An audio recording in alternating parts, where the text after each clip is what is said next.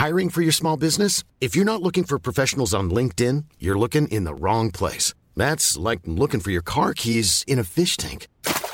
LinkedIn helps you hire professionals you can't find anywhere else, even those who aren't actively searching for a new job but might be open to the perfect role. In a given month, over 70% of LinkedIn users don't even visit other leading job sites. So start looking in the right place. With LinkedIn, you can hire professionals like a professional. Post your free job on linkedin.com slash people today.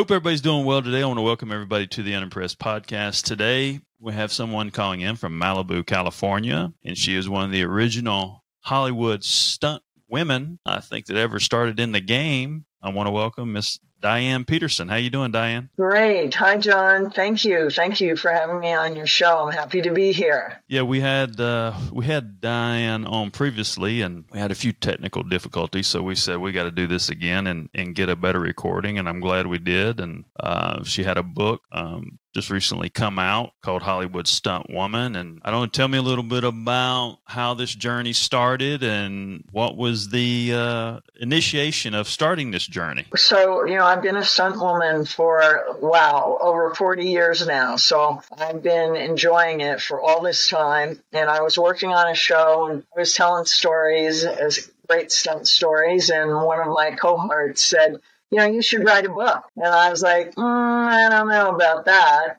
And then I thought, yeah, I should write a book. I should write down all these wonderful uh, scenes that I've been in, action scenes. And so I started taking a writing class at Santa Monica College. And my teacher said, you know, all this action stuff is great, but we want to know about you, about your personal life and and what makes you do this? Why do you, why would you want to risk your life? And so then i started really di- diving deep and figuring out what makes me do this and what are the things that i've been afraid of and how did i overcome those fears? And what made me keep following my dream when obstacles got in my way? So it was really a good self-reflection and I hope my book is an inspiration to anyone that has a dream and wants to follow their dream. And even though fears come come up in your head, you got to like not let the fear bully you and you got to press on and make your dreams come to a reality. So I'm hoping people get that message and inspire inspires the reader to follow their dreams. You grew up on the East Coast, correct? Yeah. And and your dad was um in the trucking business. Was that it? He taught you how to drive a truck originally. Yes, I yeah. My dad had a trucking company, Plaza Trucking, and ever since I was little, I, he taught me how to drive when I was about seven years old, and I just loved it. I just loved being behind the wheel and and uh, stepping on the gas. And then as I got older, I got to drive the bigger trucks until I got to, um, was able to drive the 18 wheelers. And uh, in a couple shows, I actually uh, drove an 18 wheeler. So yeah, he was really instrumental in planting my love of driving. Now, when you think about your mom and dad and you think about fear, how did they live their lives? You know, were they fearful or did you get challenged more by your parents? How what type of people were they? So, you know, my mom was afraid of everything. In fact, you know, in my book in the beginning, I, I talk about me being on a very high ledge doing a stunt. And in the back of my head, I could hear my mother saying, Don't go near the edge, don't go near the edge because we lived in a duplex house on the top floor and there was a balcony on the outside and every time I went near the edge, my mother would like, yeah, don't go near the edge. And that implanted a fear of heights in me, which, you know, I really had to overcome. And on the other hand, my dad was fearless. My dad was like, go for it. You can do it. You can do anything you set your mind to. So I had both ends of the spectrum. And fortunately, the go for it side was the dominant side for me. What part of the world were your parents from? Well, New Jersey, actually. Yeah, they they grew up in New Jersey, and that's where I grew up. And um, I stayed in New Jersey until I left for college. And I went to college. I graduated from the University of Miami, and then I moved to LA. And there wasn't there a story you were telling me last time about you did a few things in New York City, and then you finally took the leap and moved to LA. What was what happened in the city at that time? Well, at that time, you know, I, I, I started out being an actress, and I had an acting role on the old TV show Kojak. And my first day on the set, I was the woman with the baby carriage and I was crossing a street on the Upper East Side, and two guys were doing a, a car chase with a police car, and, and they almost hit the baby carriage. And I was like, wow, I want to be driving the car in this car chase. And so I talked to the stuntmen after that and I said, I ride horses and motorcycles and I really want to do stunts. At that time, they said, forget it. We put the wigs on and we do it because they didn't have any stunt women in New York City at the time. So I kept um, bugging them for a job and I'd have little acting roles and they'd be doing a fight scene and I'd watch them and keep bugging them for a job. And one day they called me and they said, We have a job for you. You have to get hit by a car. And I was like, Oh my God. and they said, Don't worry we'll teach you how to do it. And so they began to teach me how to get hit by a car. And I got hit pretty hard in the knees by the car. And I said, hmm. that's it. You know, I was acting, I was modeling, and I really didn't want to get hurt. And the stuntman that was teaching me said, you know, Diane, it's like falling off a horse. If you don't get right back out there and do it again, you'll never do another stunt in your life. I fell off plenty of horses, so I knew to get back out out there and do it again. Did a beautiful car hit, and then I was in the club. Then they invited me to join the Stuntmen's Association. They began teaching me everything. So it was really, really a great training ground, and you know they were they were my mentors for sure. But what happened yeah. is in the winters there was hardly any work because the weather was so bad. And uh, after a couple seasons in New York, I, I said, I got to move to LA. And they were like, no, you're the only stunt woman we have. You have yeah. to stay here. But I said, look, that's where the work is. And I knew I followed my calling and, and moved to LA and never looked back. I mean, getting hit by a car, I mean, that could go wrong, could it not? I mean, that's a big deal, right? Oh, for sure. Yeah, it, it could go uh, terribly wrong. And, you know, even though you, you pad up with elbow pads and knee pads and hip pads, I mean, one wrong move and you really could get run over. And, and, you know, the way it was, you know, just getting hit in the knees was enough to, to get my attention. Mm-hmm. I had the knee pads on, so you know, I came out unscathed. However, after the car hit me, I flew into the windshield and I actually broke the windshield with my elbow, mm. but I had an elbow pad on, so my elbow remained okay. Wow. I mean, when you take that hit, what did that what did that hit feel like? You know, it happens very quickly. And the thing with doing a car hit, you're in motion as the driver of the car brakes for an instant. So at that very precise instant, the timing has to be impeccable. The hood of the car will go down. I fling myself onto the roof of the car, and then the driver slams on the gas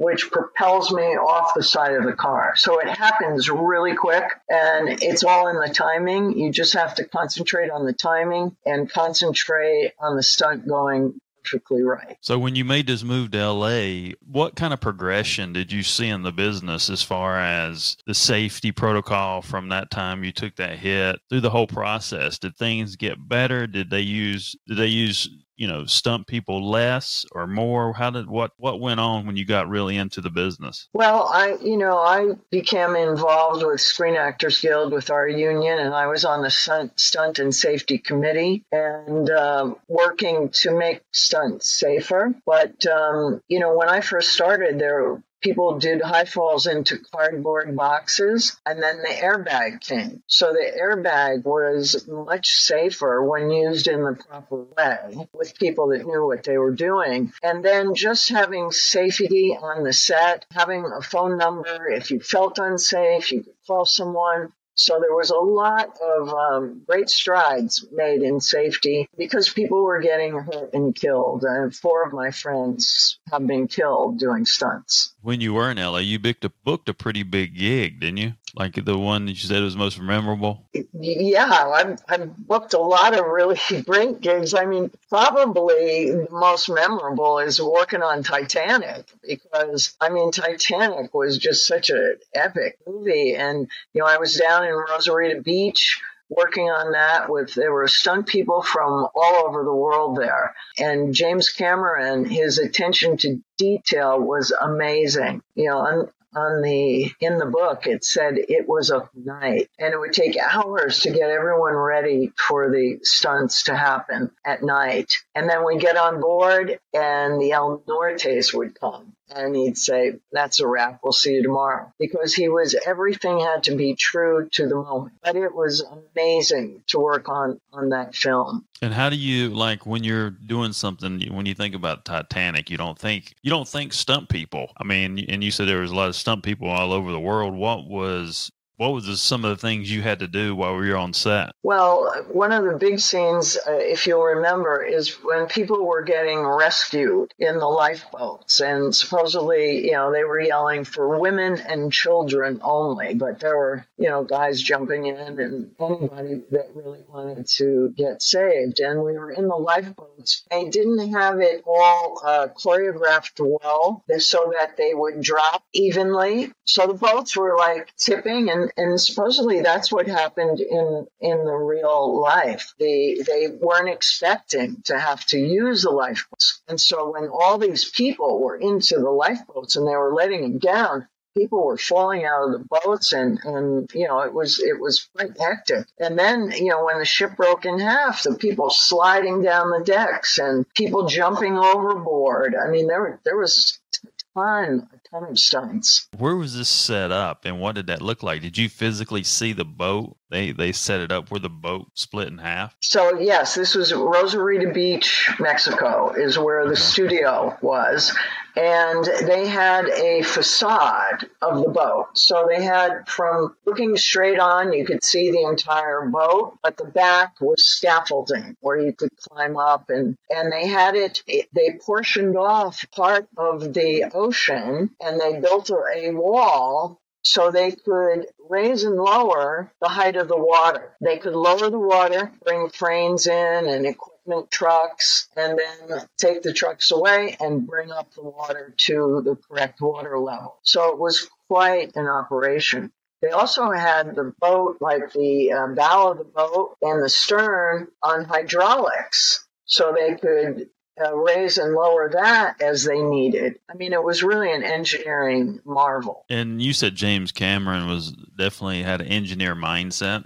He was amazing. I mean, his attention to detail down to the the hat that one of the extras was wearing. It was like four o'clock in the morning, and he saw this hat and it wasn't from the period. And he just took the hat and threw it into the ocean. But his attention to detail was just phenomenal. And it was so great to work with him and on a picture of that magnitude. And what did that look like with the crew? Like how many people were staying in that area working on this project? Oh, oh, hundreds and hundreds of people. I mean, they were in all all the hotels in in the area, and like I said, from all over the world. Like you know, the stuntman from the Czech Republic and London, and the stunt coordinator was from England, so he knew a lot of European stunt people. And you know, we were fortunate because we're we're in a union, Screen Actors Guild union, so mm-hmm. we get paid you know handsomely. And some of the other people, you know, they're not in the union, weren't paid as well as us. Also, that's 20 some years ago that we did that film. I still get residuals today after all this time. So it's it's been a wonderful money making job. Plus, just the joy of being on such a blockbuster.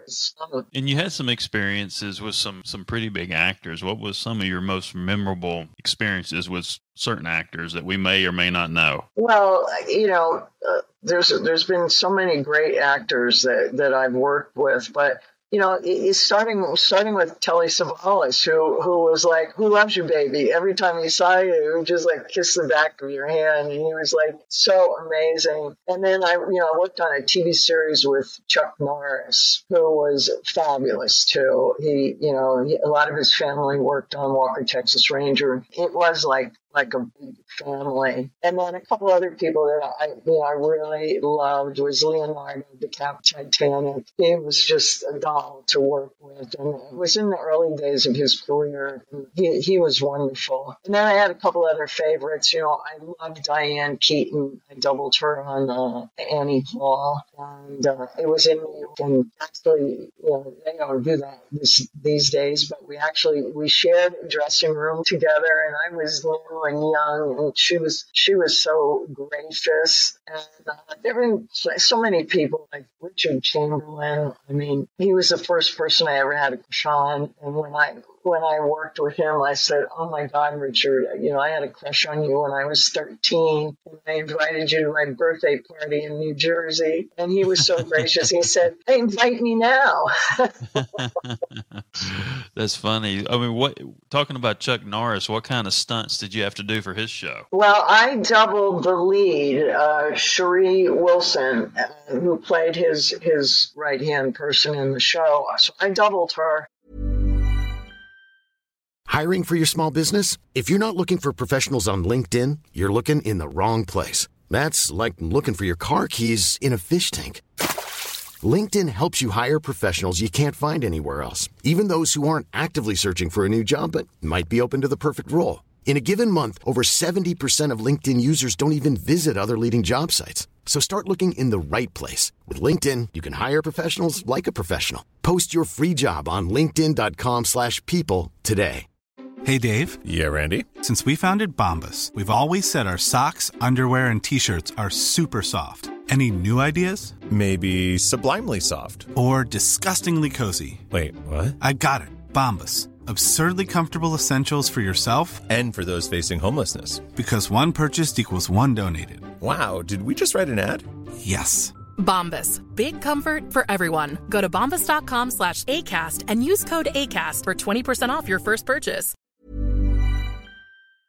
I did everything. I did car chases. I did uh, horse stuff, motorcycle, fights, ran from explosions, just all kinds of stuff. I play actually played a part in in the series too, where when he was a little boy, his mom he was working in the fields with his dad, and his mom was ringing the dinner bell for them to come in. The bad guys come rush back and they shoot his dad, and then they take me and kill me. That's why he became Texas Ranger. So there were a ton of stunts. I'd be the, the lady shopping in the jewelry store and the bad guys would break in. They, they'd knock me down. now was, was now was Chuck, how technical was he? Was he really, how good of a martial artist was he? He was sensational. I mean, he he really is the real deal. He knows his stuff. He was fantastic martial artist, and and he he you know, he could do the kicks and the fights.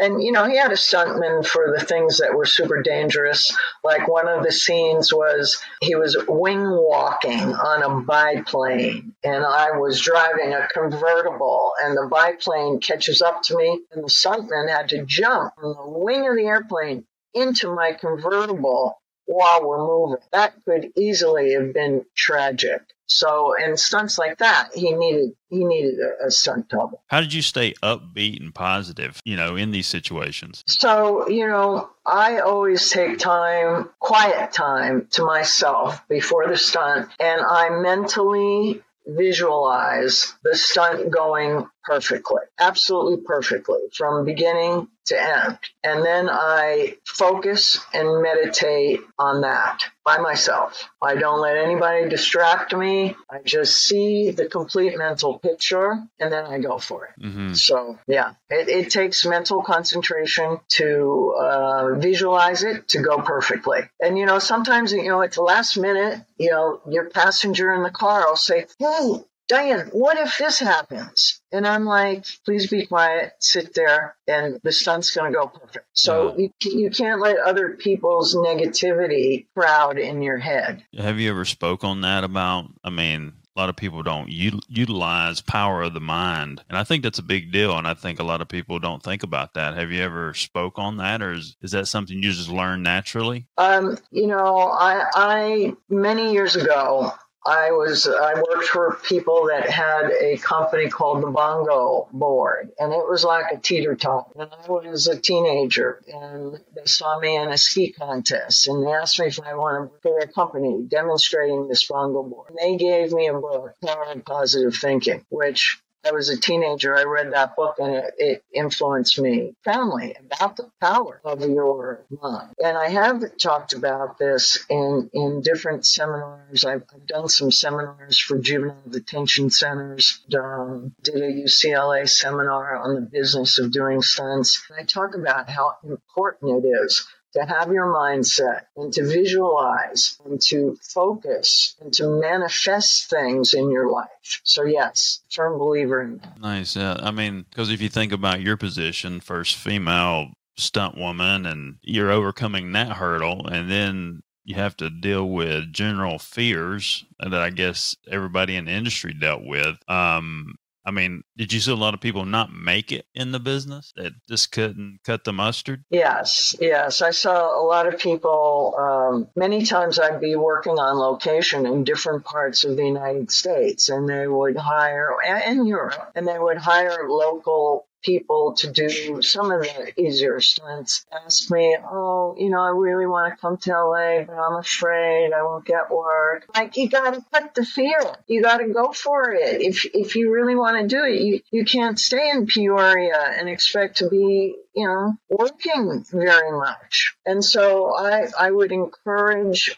uh, young people to come out and go for it in the business. And some people hung in there and they made a success of their careers. And some people, after the first year, gave up doing other things. So, mm. you know, it takes a lot of it takes a lot of stamina. It takes a lot of uh, knowing yourself, being being able to take rejection and flip it around. Look at the rejection and say, that's not going to stop me. I'm going to find a way to do this and show everybody I can do it. Now, what type of physical shape did you have to be in? Like, did you, have, did you exercise a lot or what was that like? Was there a lot of training? Yes, I would, you know, daily go to the gym and do mainly aerobic exercises because, you know, not to build because most actresses that I doubled are super thin. So I didn't want to build and be bulky. So I did a lot of aerobics. And then I did uh, Taekwondo, um, studied Taekwondo for a number of years. I also did fencing classes. I learned to scuba dive. I, I had a dirt bike that I would ride almost every day, versus a couple times a week. I was always training and taking car classes like Bob Bondurant School of High Performance Driving. And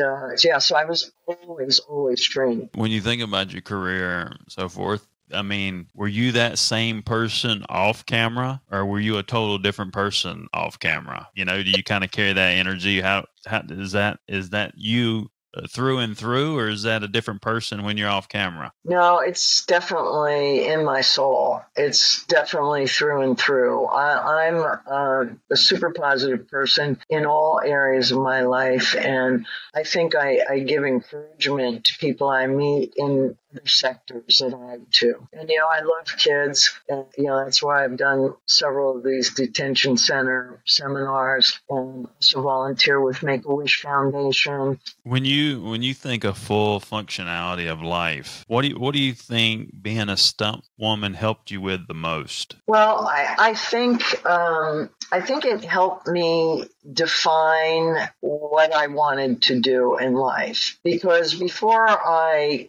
had the epiphany that I wanted to do stunts, I was like, oh, you know, acting here, acting's fun, modeling's fun, but it wasn't like I wasn't on fire. But as soon as I realized that stunts is what I wanted to do with my life, I became almost obsessed with it and just focused. And it felt so good to have something to really focus on and, and make a path and follow it. No matter what. And obstacles came up, things happened. You know, um, when one of my friends was killed on the set that I was on, I was like, oh my God, I can't do this anymore. Back to New Jersey. And I was just so depressed. And I got a, I wrote this in the book too, I got a job working in a dental office because that's what my mom did when she was young. And she's like, why don't you do that? Have a normal job. Did that for you know, like a month or two. And I was like, ah. And then Yeah. the book, I, I tell you that the, that the dentist that I worked for, one day he popped out of his closet and he, he had a top hat on and he pulled a rabbit out of his hat. And he said, it was my dream to be a magician. And I was like, well, why aren't you a magician? Yeah. And that was it. That was it. I said, "Oh my God, I have to get back to LA and follow my dream. I can't. I can't do this." Well, that that speaks to a lot because I think you know I've kind of been on that topic with a lot of conversations and interviews I've been doing about you know people kind of wake up in their life and they're not doing what they're passionate about, you know, and in a way I think that stems from kind of how schools program kids and, and you with how testing and trying to hit a grade and you don't really relish any information, you just memorize what you need to do to hit a grade and you're not building any value for yourself. And they go through life and they're still not doing anything with passion because they haven't built any value to start with because of how things were set up. But I mean, that speaks to stepping outside of that, I think is a is a role model and is a big deal, you know, and I think people should listen to that. You know, and I don't, sometimes I don't think people people have on the, their eye on the ball in that space to do what you really love to do. Because they say if you do what you love to do, you never feel like you ever work a day in your life. that's that's exactly right. And you know, a lot of times parents crush the dreams of their children, and they want them to take a safe route rather than step out there and do something adventurous. They want to see them like in a regular job, getting a regular paycheck, and like having something to fall back on. And that crushes a kid's dream. I mean, you got to encourage a kid to follow that dream eh, no matter what. Yeah, that's yeah, that's a big deal. Like when you go out here and speak, what what is your what's your through what's your narrative when you do speak? Well, you know, it, people want to know first of all how I how I got into stunts, and and they want to know if I've ever been hurt, and then they they really like to know about the people that I doubled, and then I end my narrative with an inspirational message and talking about overcoming your fears and following your dreams. Because that is my message. And you know i think if young people are taught that uh, to be fearless and to go for their dreams they there'd be a lot more happy people in the world instead of people going like robots nine to five to a job just to get a paycheck to live for the weekend. Instead of, like you said, when you love what you do, it doesn't feel like work. Well, I came up with this other thought process that kind of relates to that. If if you create a new environment with new ideas, you eliminate opinions and controversy. If you stay in an environment, if you feed off an environment, you will continue to have opinions and controversy. And I think they can speak to people's lives in a way. You, you know what I mean? Yeah, yeah. Oh, definitely. Because because you're opening up a whole new door. And Yeah, and that that's so so important. It's so important like to think outside the box. Yeah, I mean it's um that's a big deal, and hopefully hopefully they're going to make a movie a movie out of your book. Have you had any people checking it out? Well, yeah, yes, I have. I, you know, it, it's it's in the hands of a couple people. It's in the hands of a screenplay writer, um, a couple other producers, and I'd really like to see it be made into a movie. And I would love Jennifer Lawrence to play me if I had. If I was the casting director, I would cast her. I love her. I think she's great. I think the spunk and the attitude that do justice to the role. Nice. Yeah, I mean I think it would be if they did it right, it would be a big role. You know, I really do think, and it could be. I mean, there's nothing else like it, or there's been nobody else like you, and I don't think I've ever seen anything else like that. You know, to have that representation out in the world. You know. Yeah, I think it's it's a real good time for it because you know women are you know now doing all kinds of jobs that we couldn't do before. And, and so this is just a one avenue where women have really come a long way, you know, from when I started in the beginning in New York, no stunt women to now there's, there's plenty of stunt women around and really, really talented ones. So there's a, a lot of other jobs, you, you know, like I saw a lady farrier last week, you know, do horseshoeing a horse, and I was like, wow, that is really cool because traditionally you know, it was it was a man's job. yeah, it goes back to what you think you can do and what you think you can be successful doing, um, instead of questioning what you think you can do or what you think you can't do. You know, whatever it may be. So I think that's a that's a big deal, and everybody should definitely take note of that. And, and I guess the last question, I don't know if I asked you this question, but what was the biggest fear you had doing a stunt in your career? Well, I mean, one huge fear I had was a movie I was going to do in South Africa. And I got the script, I read the script, loved it was called The River of Death. And I loved the script, and I'd be going to South Africa, which was really great. But in, in the script, I'm supposed to be running through a jungle, and a boa constrictor was going to fall and wrap around me. Now, I am terrified of snakes. and the thought of this gigantic snake falling out of a tree and strangling me, and I could just picture the snake handler standing there, and the snake is strangling me and the snake handler was like, "That's his pet snake, and he doesn't want to kill it." So I was, I had a lot of sleepless nights before I got to South Africa. I, you know, I said to myself, "I can do this." And so got to South Africa, and uh, I asked to go to the set to see the director, and I had worked with the director on a couple other movies. And I said, "Hey, Steve, uh, when are we shooting the thing with the snake?" Because I wanted to get it out of the way. He goes, "Oh, we shot that last week with the snake handler's wife. What's the matter? Are you afraid of snakes? And I'm like, nah, I was looking forward to it. That's pretty good. Yeah. That's pretty good. what a relief that was. Yeah, right. If people want to find the book and find anything about Diane Peterson, where where we're gonna look for that stuff? So they can buy the book on Amazon. It's it's on Amazon. They can also go to my website, Hollywood Stunt Woman dot com and um, yeah it's barnes and noble and there's a lot of sites where you can uh, buy my book. Cool cool. Well diane i appreciate you coming back on. I think we got a good recording this time and we'll get this thing you know uh, released. And uh, yeah i mean i think you're definitely a um, a leader in the space because there's not too many leaders at all. Is there anybody else out there that that is doing what you did in this day and time? No, there there there isn't. So yeah, it's it's a good thing. Yeah, that's a big deal. So true inspiration. This has been stunt Hollywood stunt woman Diane Peterson, and I'm John Edmonds Cosma, the CEO of Bang Productions.